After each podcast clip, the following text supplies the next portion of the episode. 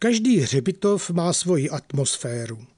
Řady hrobů jednoduchých i honosných hrobek, urnové háje i košaté stromoví dávají místům odpočinku určitý řád i důstojnost.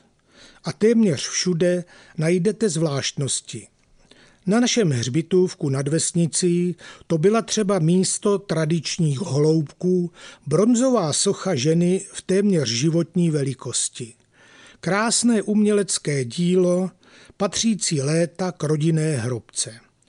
Po revoluční uvolnění vyzvalo nenechavé ruce nějakých pobertů a socha zmizela nenávratně.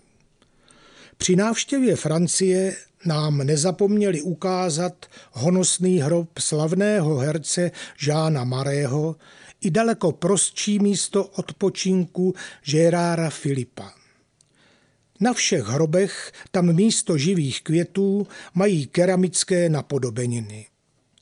Viděl jsem i vojenské hřbitovy, vlastně památníky padlých v bitvě u El Alameinu v egyptské poušti. Hroby srovnané v zákrytech jako živé šiky vojsk. Některé hroby na našich hřbitovech se vymykají z řádu. Znal jsem jednoho příznivce Sparty, který měl při rozloučení na rakvi vlajku jeho bezmezně milovaného klubu. A symboly má i na hrobě.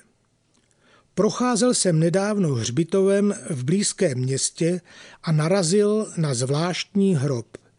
Vypadá jako ze skla, hlavní deska je nezasvěceným utajený barevný motiv něčeho. Na kolmé čelní desce jsou vyobrazeni manželé. Tuhle paní potkávám, řekl jsem si. Tak jsem se schválně zeptal hrobníka, který by měl vědět všechno.